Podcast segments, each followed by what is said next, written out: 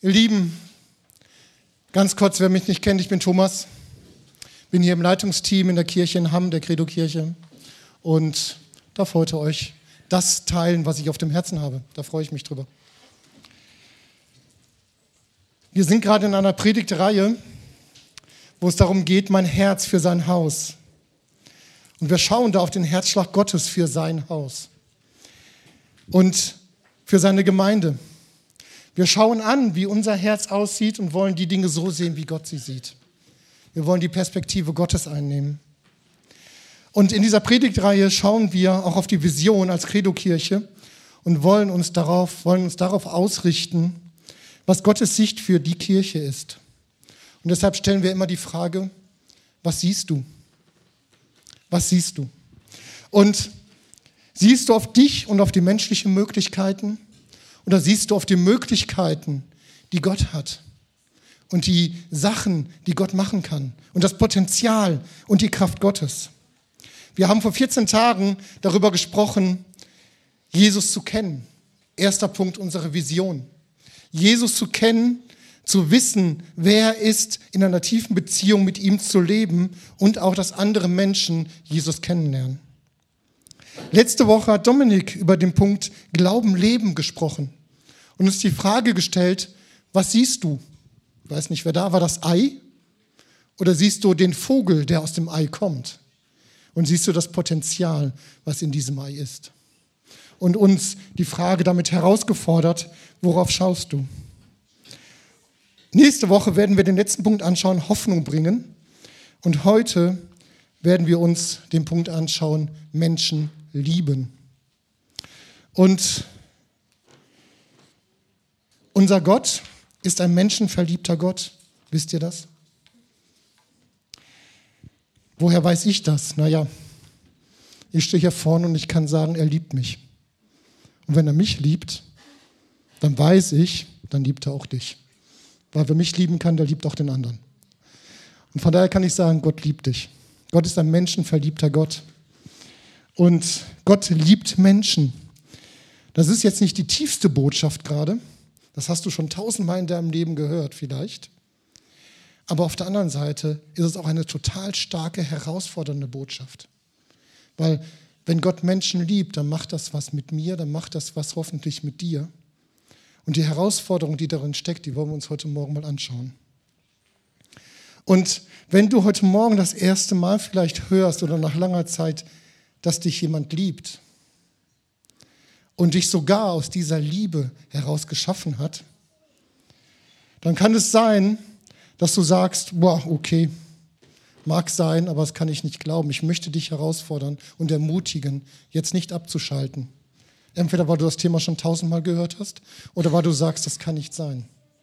Ich möchte dich ermutigen, dran zu bleiben und zu entdecken, was es heißt, Menschen zu lieben, dass Gott Menschen liebt und dass wir Menschen lieben sollen. Und er liebt dich mit allem, was er hat. Er liebt dich von ganzem Herzen. Und manchmal kann es bedeuten, dass wir uns für diese Liebe auch entscheiden müssen. Liebe ist nicht immer nur ein Gefühl. Liebe ist auch eine Entscheidung. Und Gott hat sich festgelegt, er muss sich nicht mehr entscheiden, er hat sich festgelegt, Menschen zu lieben. Und an uns ist es manchmal, dass wir die Entscheidung treffen müssen, Menschen zu lieben. Aus dieser Perspektive aber heraus, dass Gott Menschen liebt, gelingt es uns hoffentlich, das zu tun. Und wir sehen auch, dass, Mensch, dass Gott den Menschen geschaffen hat. Er hat ihn als sein Gegenüber geschaffen. Und ist mal ehrlich gefragt, wenn Gott den Menschen geschaffen hat als Geschöpf, Warum sollte er nicht das lieben, was er geschaffen hat? Warum sollte er uns geschaffen haben und nicht lieben? Ich weiß nicht, wer von euch schon mal Kinder bekommen hat, also die Frauen, die Männer ja im Regelfall nicht. Ja. Ähm, die Männer sind so ein bisschen unbeteiligt daran, also nicht am Anfang. Ja, aber so während der Schwangerschaft ist man schon ein bisschen unbeteiligter als Mann. Okay, manche Männer sagen dann auch, ja, wir sind schwanger und man sieht es bei dem Mann auch, dass es auch mitgeht. Ja.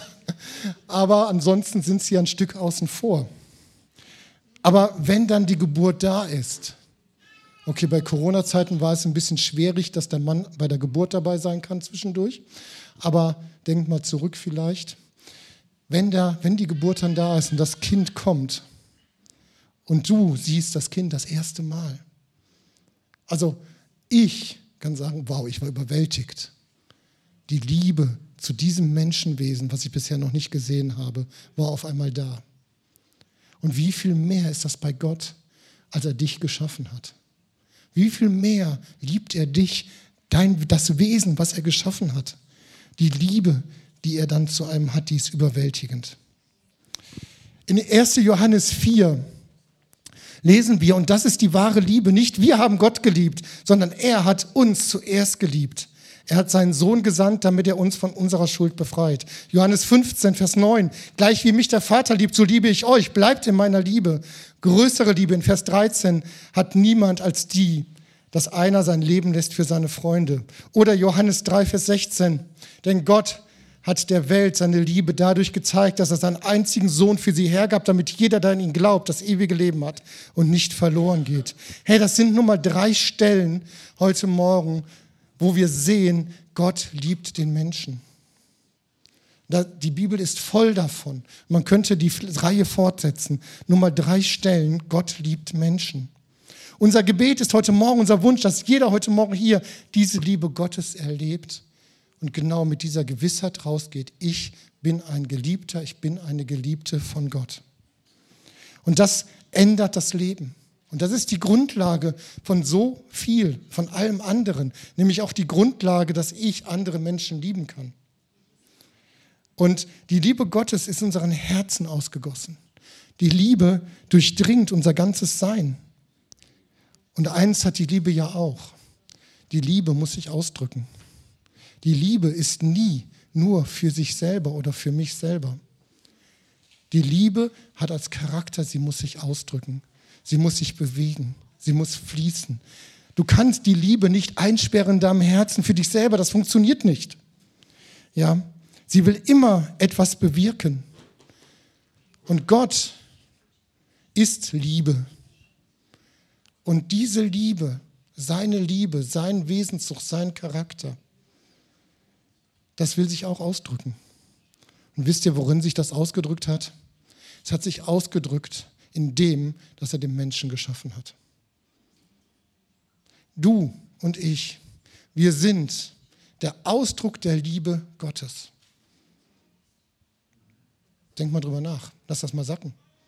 Du und ich, wir sind der Ausdruck der Liebe Gottes. Kannst du das für dein Leben annehmen? Also wenn ich mal manchmal morgens so in den Spiegel schaue, dann denke ich auch, okay.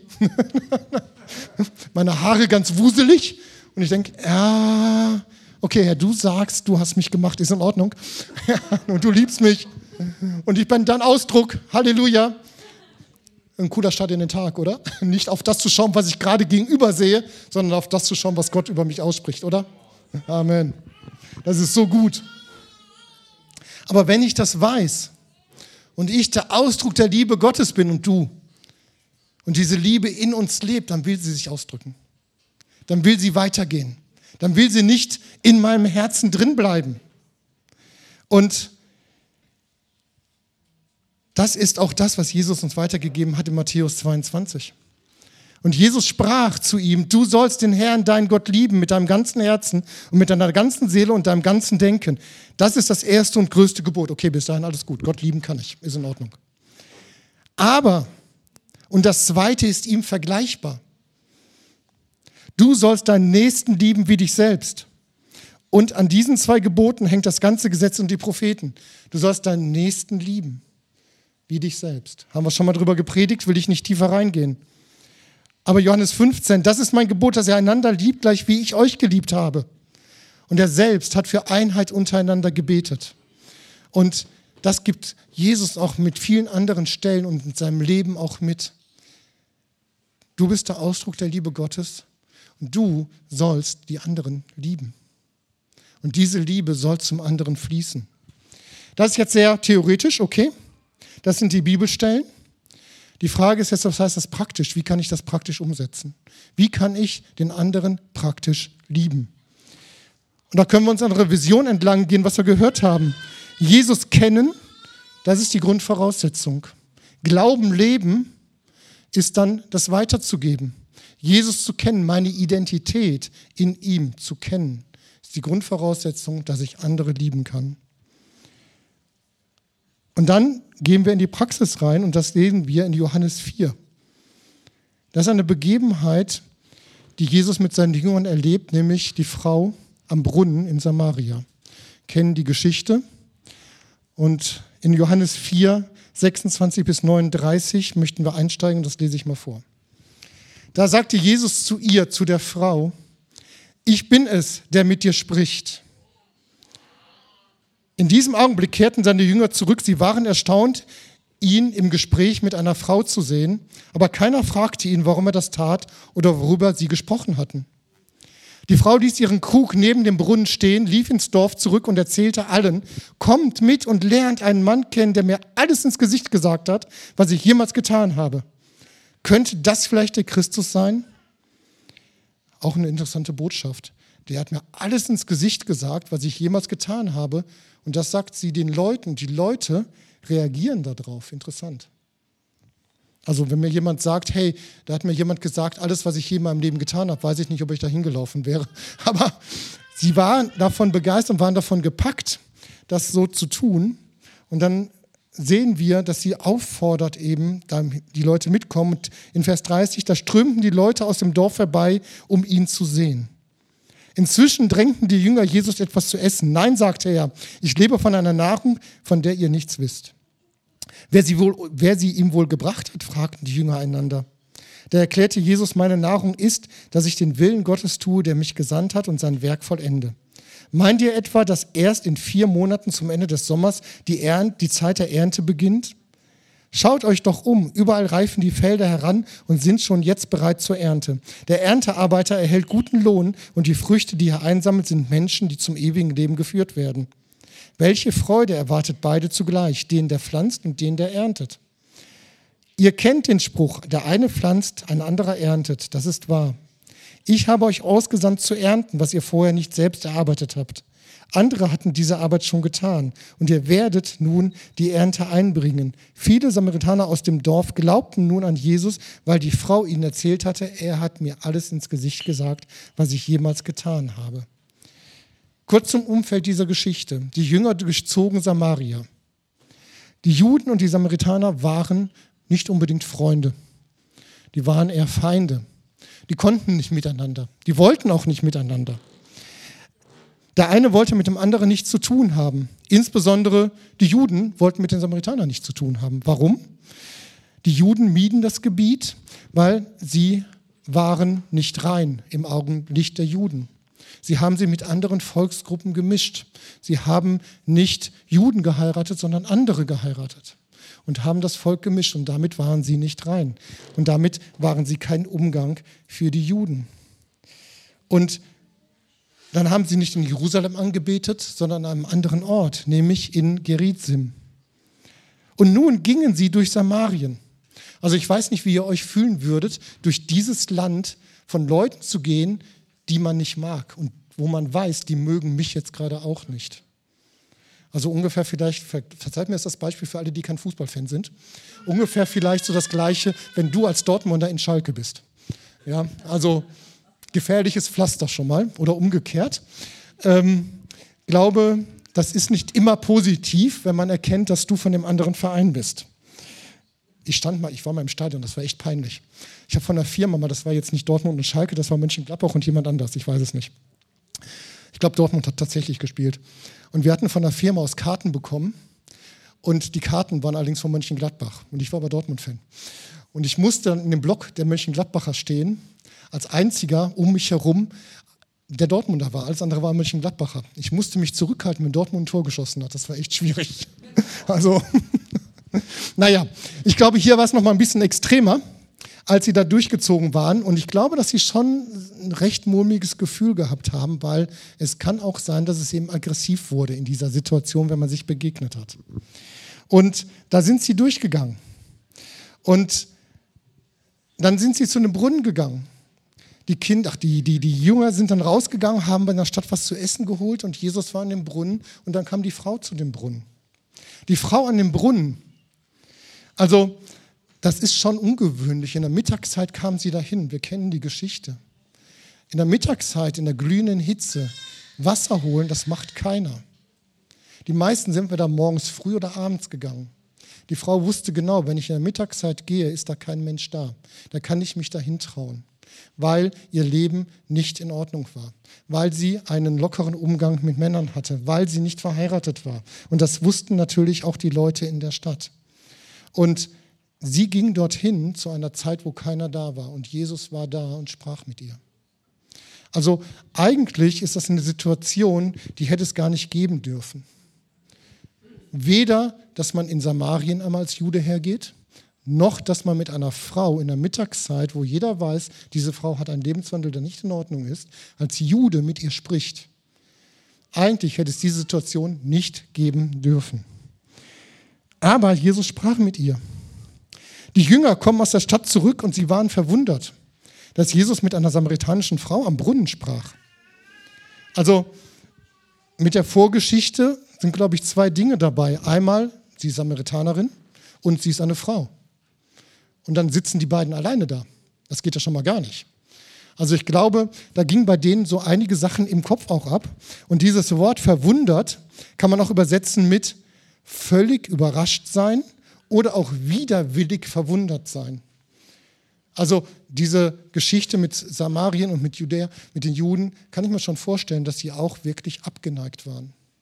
Dass sie gesagt haben, was macht er denn da? Kann doch nicht mit dieser Frau aus diesem Volksstamm und dann noch mit einer Frau um diese Uhrzeit reden. Das geht doch überhaupt nicht. Aber das Schöne an Jesus ist, das war ihm vollkommen egal. Es war ihm vollkommen egal. Die Jünger waren hier, nur auf das rein Äußerliche fokussiert, was ihnen vor Augen stand. Und, by the way, sie haben was zu essen geholt. Sie hatten alle Hunger. Ich meine, die sind ein paar, sind da mit dem Fußmarsch und so weiter. Die hatten richtig Hunger und wollten was essen. Aber Jesus war auf andere Dinge fokussiert, nämlich darauf, dass Menschen das Evangelium hören. Er war darauf fokussiert, dass er deshalb an diesem Brunnen war in Samarien, damit er diese Frau trifft. Und er wusste, dass diese Frau ein Schlüssel ist für die Leute in dieser Stadt, dass sie Jesus kennenlernen. Das war seine Perspektive. Die Perspektive der Jünger war, ich habe Hunger. Da ist eine Frau, mit denen darfst du nicht sprechen. Nein, das gibt nur Ärger. Nein, Jesus, tu das nicht. Er tat es aber. Könnt ihr denken, was passiert wäre, wenn Jesus an den Vorschriften und den Regeln der Juden gehalten hätte? Wenn er nicht durch Samaria gegangen wäre, weil das macht man als Jude nicht, wenn er nicht um diese Uhrzeit am Brunnen mit der Frau gesprochen hätte, auch das macht man als Jude nicht, wenn er diese Vorschriften eingehalten hätte und nicht den Menschen dahinter gesehen hätte, es wäre nichts passiert. Es wäre nichts passiert. Die Leute in Samarien hätten Jesus nicht erkannt und hätten ihn nicht gesehen. Das Ziel hinter der Aktion von Jesus war, die Menschen sollen ihn kennenlernen. Das Ziel, das war ihm viel wichtiger und höher als die Regeln und die Vorschriften, die zur damaligen Zeit unter den Juden geherrscht haben. Die Liebe zu dem Menschen war größer als irgendwelche Vorschriften. Und ich möchte uns heute Morgen dazu einladen, mal zu hinterfragen und uns herausfordern, ob wir vielleicht gewisse Vorschriften, da meine ich jetzt nicht den Herzschlag Gottes mit, dass er Gutes für uns will und uns Orientierung gibt, sondern Vorschriften, die Menschen vielleicht auferlegen, ob uns die manchmal wichtiger sind als die Liebe zu dem Menschen, dass sie Gott kennenlernen können. Wie oft machen wir Dinge nicht, weil wir denken, dass diese Vorschriften und die Meinungen von anderen wichtiger ist. Wir können sehen an dem Beispiel von Jesus, dass es zu einer Veränderung geführt hat. Und wir können viel davon lernen aus diesem Beispiel. Ich nenne mal ein paar Stichpunkte. Umgang mit Menschen, die von der Gesellschaft verachtet werden. Umgang mit Menschen, die von der Gesellschaft verachtet werden. Obdachlose, Drogen, oder andere. Ich bin früher, mache ich heute manchmal noch, in Lüdenscheid haben wir gewohnt, da war ich in der Filiale beschäftigt und dann bin ich in der Mittagspause immer durch die Stadt gegangen. Und das war eine Zeit, da hat Gott mir immer stark auf Herz gelegt, sprich den Obdachlosen an. Sagt ihm, dass ich ihn lieb habe. Und ich dachte, pff, hey, also ich bin Bankkaufmann, ich Pause aus der Filiale raus, ich kenne die ganzen Kunden in der Stadt, die Mitarbeiter hatten auch Pause, ich im Anzug, gehe durch die Stadt, Thomas spricht den Obdachlosen an. Sag ihm, dass ich ihn lieb habe. Unterhalte ich mit ihm. Das war eine Überwindung. Das war eine Überwindung. Weil ich weiß, jeden Moment kann mich ein Kunde sehen. Jeden Moment kann mich der Mitarbeiter sehen, der Kollege sehen. Und es könnte vielleicht auch unangenehm sein, wenn man sagt, hey, was macht der da in der Pause eigentlich? Und da steht ein Banker und unterhält sich mit dem Obdachlosen. Hey, was macht das mit meinem Image? Was macht das mit meinem nach außen darstellen? Was macht das mit meinem Stolz? Können wir das denken? Wildes Thema, Rassismus. Also die Juden waren rassistisch gegenüber den Leuten aus Samaria. Sie haben sie abgelehnt. Es ist heute noch aktuell. Rassismus. Wie gehe ich mit dem Menschen um, der aus einem anderen Kulturkreis kommt? Wie gehe ich mit dem Menschen um, der einen anderen Hintergrund hat als ich? Vielleicht eine andere Hautfarbe hat, eine andere Umgangsform hat. Wie gehe ich mit diesem Menschen um? Ja, ich bin total dankbar, wenn ich hier jetzt auch reinschaue, dass wir wirklich sehr stark auch ja, unterschiedlich sind und auch mehrere Nationalitäten hier haben bin total dankbar dafür, weil das ist das Reich Gottes. Ja, das ist das Reich Gottes. Was für eine Haltung habe ich zu Menschen aus anderen Kulturkreisen? Nicht konformes Verhalten. Wenn sich jemand auf einmal aus der Reihe benimmt, wenn jemand einmal anfängt hier zu tanzen, wenn jemand auf einmal anfängt, eine Flagge mitzubringen, wenn jemand auf einmal anfängt, weiß ich nicht, was zu machen laut zu schreien. Nicht konformes Verhalten, was wir in unserem christlich sozialisierten Lebensstil sonst kennen. Wie reagiere ich darauf? Was mache ich damit? Wie sehe ich dann diesen Menschen? Lehne ich den ab? Ist mir mein Image wichtiger als die Liebe Gottes zu dem Menschen? Sündige Lebensweise. Hey, wir sind alle Sünder. Verurteile ich den, der sündigt, wo man sieht? Geht es mir um Anerkennung? Was mache ich, wenn, Fehler, wenn Menschen Fehler machen? Was mache ich, wenn ich verletzt bin? Wie gehe ich dann mit dem Menschen um? Was mache ich mit der Vergangenheit? Lege ich den Menschen feste und sage, oh ja, den kenne ich schon von früher. Der hat das immer so gemacht. Das macht er heute auch noch so. Der verändert sich nicht. Der hat immer schon früher hinterm Rücken geredet. Der kommt jetzt zur Gemeinde oh, der, pass auf, der redet hinterm Rücken. Gebe ich ihm eine Chance, dass er sich verändern kann? Dass er sich verändert hat? Bin ich dafür offen? Oder habe ich ihn darauf für immer festgelegt? Und habe ich mich auch festgelegt, das immer so zu glauben?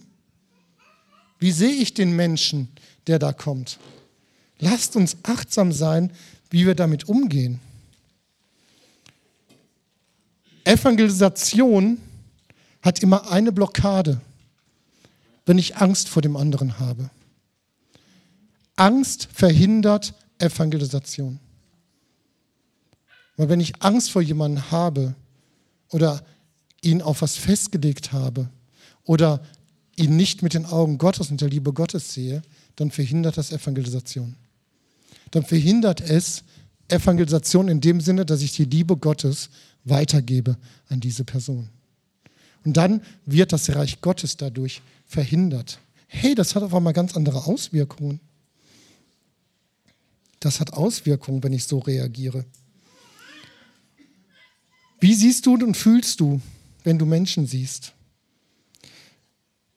Sind wir in unserer Komfortzone? Bleiben wir da drin oder kann ich auch mal da aussteigen und mich auf das Neue, auf das andere, auf die Andersartigkeit des anderen einlassen? Und ihn mit den Augen Gottes sehen. Er drückt, Jesus drückt es mit dem ganzen Leben aus. Liebt den Menschen, geht zu ihm hin und gibt ihm meine Liebe weiter. Das ist der Auftrag, den wir haben. Das ist das, wie wir leben wollen. Wir wollen als Kirche dafür bekannt sein, dass alle Menschen kommen können. Jeder ist willkommen. Jeder darf, kann und soll den Gottesdienst besuchen dürfen und können. Wir grenzen keinen Menschen als Kirche aus. Auch nicht die, die vielleicht eine Vergangenheit haben, wo ich weiß, dass der schon immer so war. Nein, wir geben jedem Menschen eine Chance und wir sehen die Veränderung. Wir machen keinen Unterschied zwischen der Herkunft, dem sozialen Status und der sexuellen Orientierung. Wir lieben jeden Menschen. Und liebe Leute, gerade jetzt nochmal in unserem Alltag, in unserer Gesellschaft heute, ist ein heißes Thema sexuelle Orientierung. Gender Mainstream und so weiter und so weiter. Ein heißes Thema, auch das anzusprechen. Aber ich möchte wirklich heute Morgen das Statement geben, jeder ist hier in dieser Kirche willkommen. Und es wird keiner ausgegrenzt, egal welcher Herkunft, welcher soziale Status und welche sexuelle Orientierung er oder sie hat. Jeder ist herzlich willkommen. Ja, das heißt nicht, dass wir gutheißen, was diese Person tut. Das ist was anderes. Da orientieren wir uns ganz klar an den Werten Gottes. Das ist logisch. Aber jeder kann, darf und soll kommen, hier willkommen sein. Da machen wir keinen Unterschied. Wir grenzen keinen davon aus. Wir haben keinen Platz für Verurteilung und Diskriminierung jeglicher Art. Und dazu möchte ich euch, möchte ich uns als Kirche auch ermutigen, genau diese Willkommenskultur zu leben. Denn das ist unsere Vision, Menschen zu lieben. Genauso wie Gott dich und mich liebt und wir der Ausdruck der Liebe Gottes sind, möchten wir den Menschen lieben. Und eine Willkommenskultur hier haben, dass jeder hier sich wohlfühlt und herzlich willkommen ist. Darf ich uns das heute Morgen für uns als Leitungsteam in unser Stammbuch schreiben, in dein Herzensstammbuch schreiben? Wir wollen eine Willkommenskultur leben. Und wir sehen den Menschen und nicht das, was er tut. Sagte ich schon, wir heißen das, was er tut, nicht unbedingt gut, aber wir verurteilen auch nicht den Menschen und richten ihn. Denn denk daran, auch du warst, bevor du Gott kennengelernt hast, ein Sünder. Und er hat dich nicht verurteilt. Und lasst uns den anderen dann doch bitte auch nicht verurteilen, sondern lasst uns in die Hand reichen und sagen, Gott liebt dich und lass uns ihm zu einer Veränderung bringen.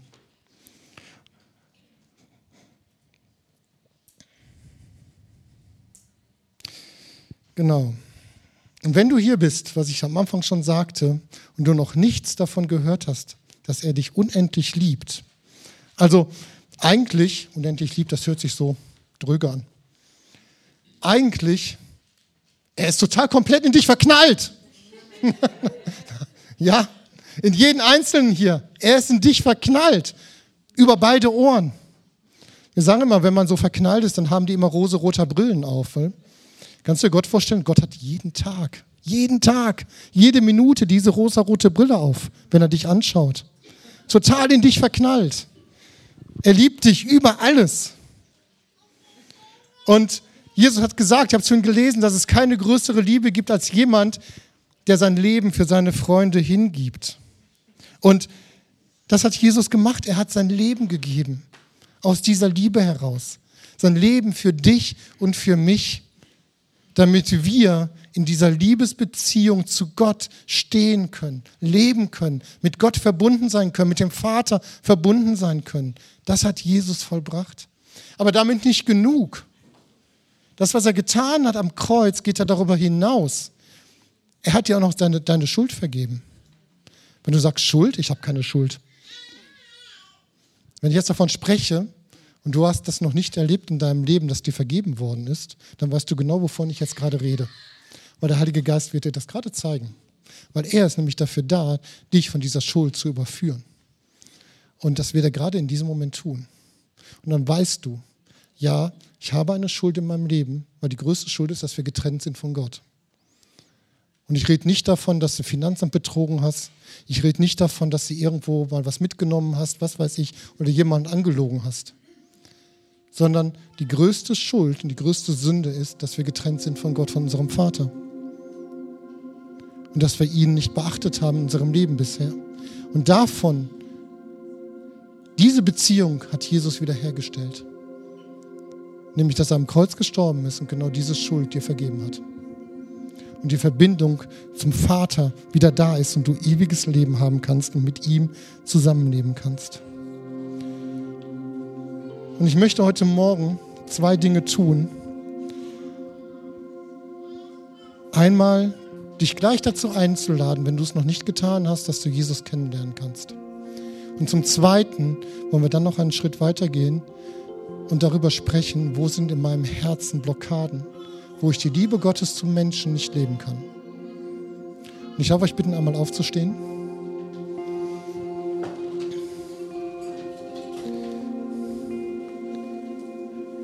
Und ich möchte dich jetzt fragen,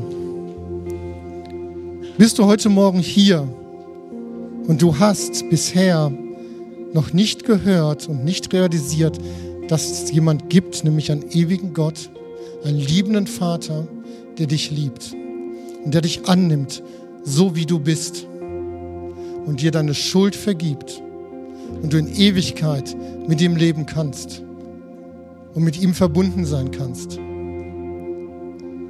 dann möchte ich dich einladen, gleich eine Entscheidung zu treffen, dass du zu diesem liebenden Gott Ja sagst.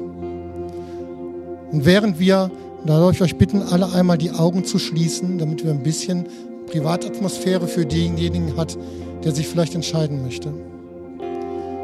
Wirklich die Augen zuzumachen und nur das Team und ich werden schauen. Ich möchte die Frage stellen, möchtest du diesen liebenden Gott in deinem Leben als Herrn annehmen und Jesus dein Leben zur Verfügung stellen, dass er mit dir zusammenleben kann? Dass du diese Liebe, die er für dich hat, erfahren kannst dass dir die Sünde vergeben ist. Wenn du das möchtest, dann werden wir gleich beten, aber als Zeichen für Gott und auch für mich, damit ich weiß, dass ich dich mit einschließen kann ins Gebet, darf ich dich bitten, einmal jetzt die Hand zu heben, zu sagen, wenn du das möchtest, dann möchte ich dich einladen, jetzt die Hand zu heben und ein Ja dazu zu sagen.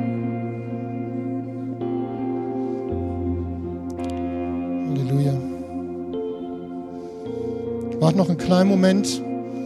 Wenn noch jemand da ist, der zögert, wenn du ein Pochen im Herzen spürst, hey, das ist jetzt der Heilige Geist, der dich erinnert, ich will mit dir zusammenleben. Ich will dir meine Liebe geben. Dann hast du jetzt die Möglichkeit, dich zu entscheiden, indem du deine Hand hebst. Okay. können alle jetzt die Hand wieder runternehmen? Und wir werden jetzt gemeinsam als Gemeinde ein Gebet sprechen.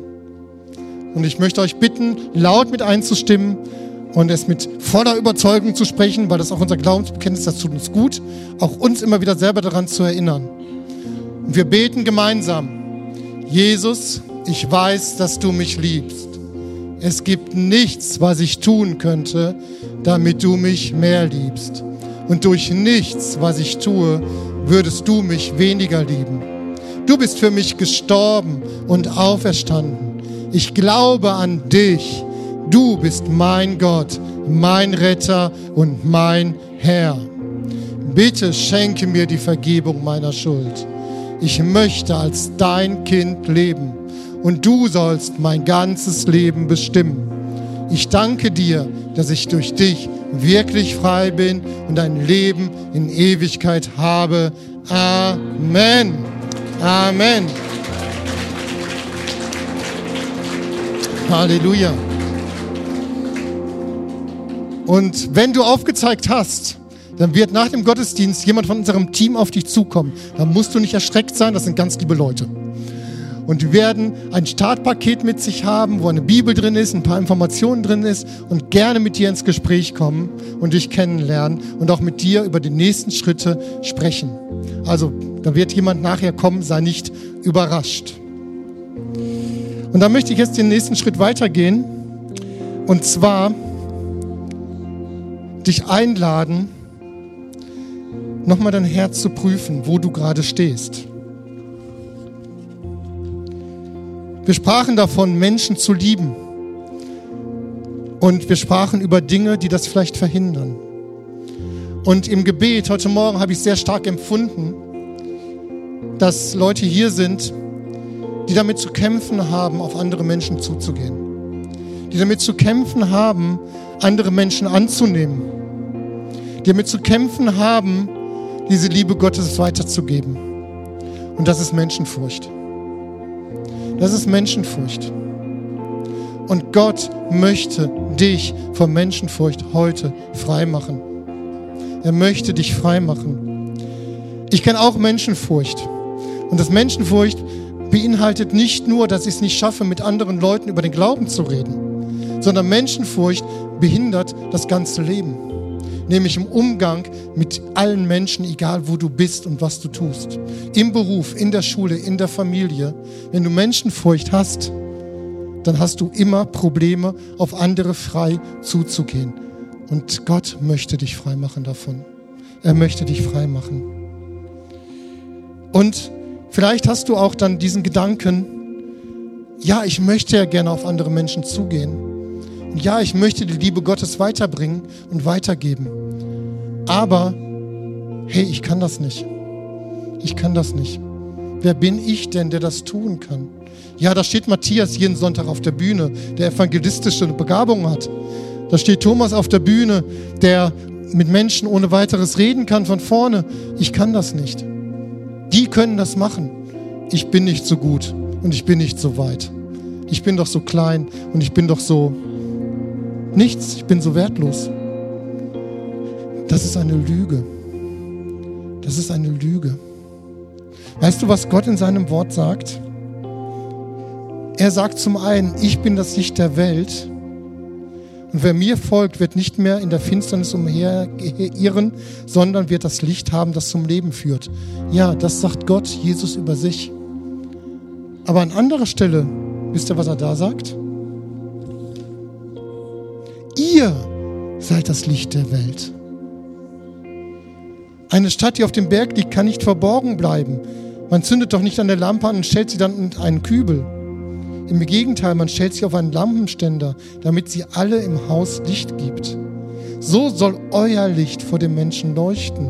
Sie sollen eure guten Werke sehen und den Vater im Himmel preisen. Ihr seid das Licht der Welt. Und wenn du denkst, ich bin das nicht, ich bin das nicht, ich kann das nicht, ich bin so klein, ich bin nicht wert, ich bin nutzlos, ich schaffe das nicht. Hey, hör das Wort. Gott sagt, du bist das Licht dieser Welt. Nicht aus dir heraus, aus ihm heraus, in seiner Kraft. Er scheint durch uns, ganz klar. Aber er sieht dich so. Du bist eine geliebte Tochter und ein geliebter Sohn des Höchsten. Denk nicht, dass du zu klein bist. Das stimmt nicht, das ist eine Lüge. Und auch davon glaube ich, möchte Gott heute befreien. Er möchte dir begegnen und dir diese Kraft geben und dieses Gewissheit geben in deinem Herzen. Ich bin ein Licht dieser Welt. Durch ihn. Und ich möchte dich einladen, wenn wir jetzt gleich noch in die Anbetung reingehen, wenn dich das betrifft, Menschenfurcht oder du zu gering von dir denkst, dass du hier nach vorne kommst. Wir würden gerne mit dir beten dass Gott dir begegnet und dich in diese Freiheit hineinführt, von Menschenfurcht frei macht und dir selber eine andere Sichtweise über dich gibt. Und zöger nicht, wenn wir jetzt gleich in das Lied reingehen. Komm nach vorne. Wir werden gleich Beter und Beterinnen sein, die mit dir zusammen beten werden, dich segnen werden und Gott wird dir begegnen. Da bin ich sicher, der Heilige Geist hat was vorbereitet heute Morgen für dich.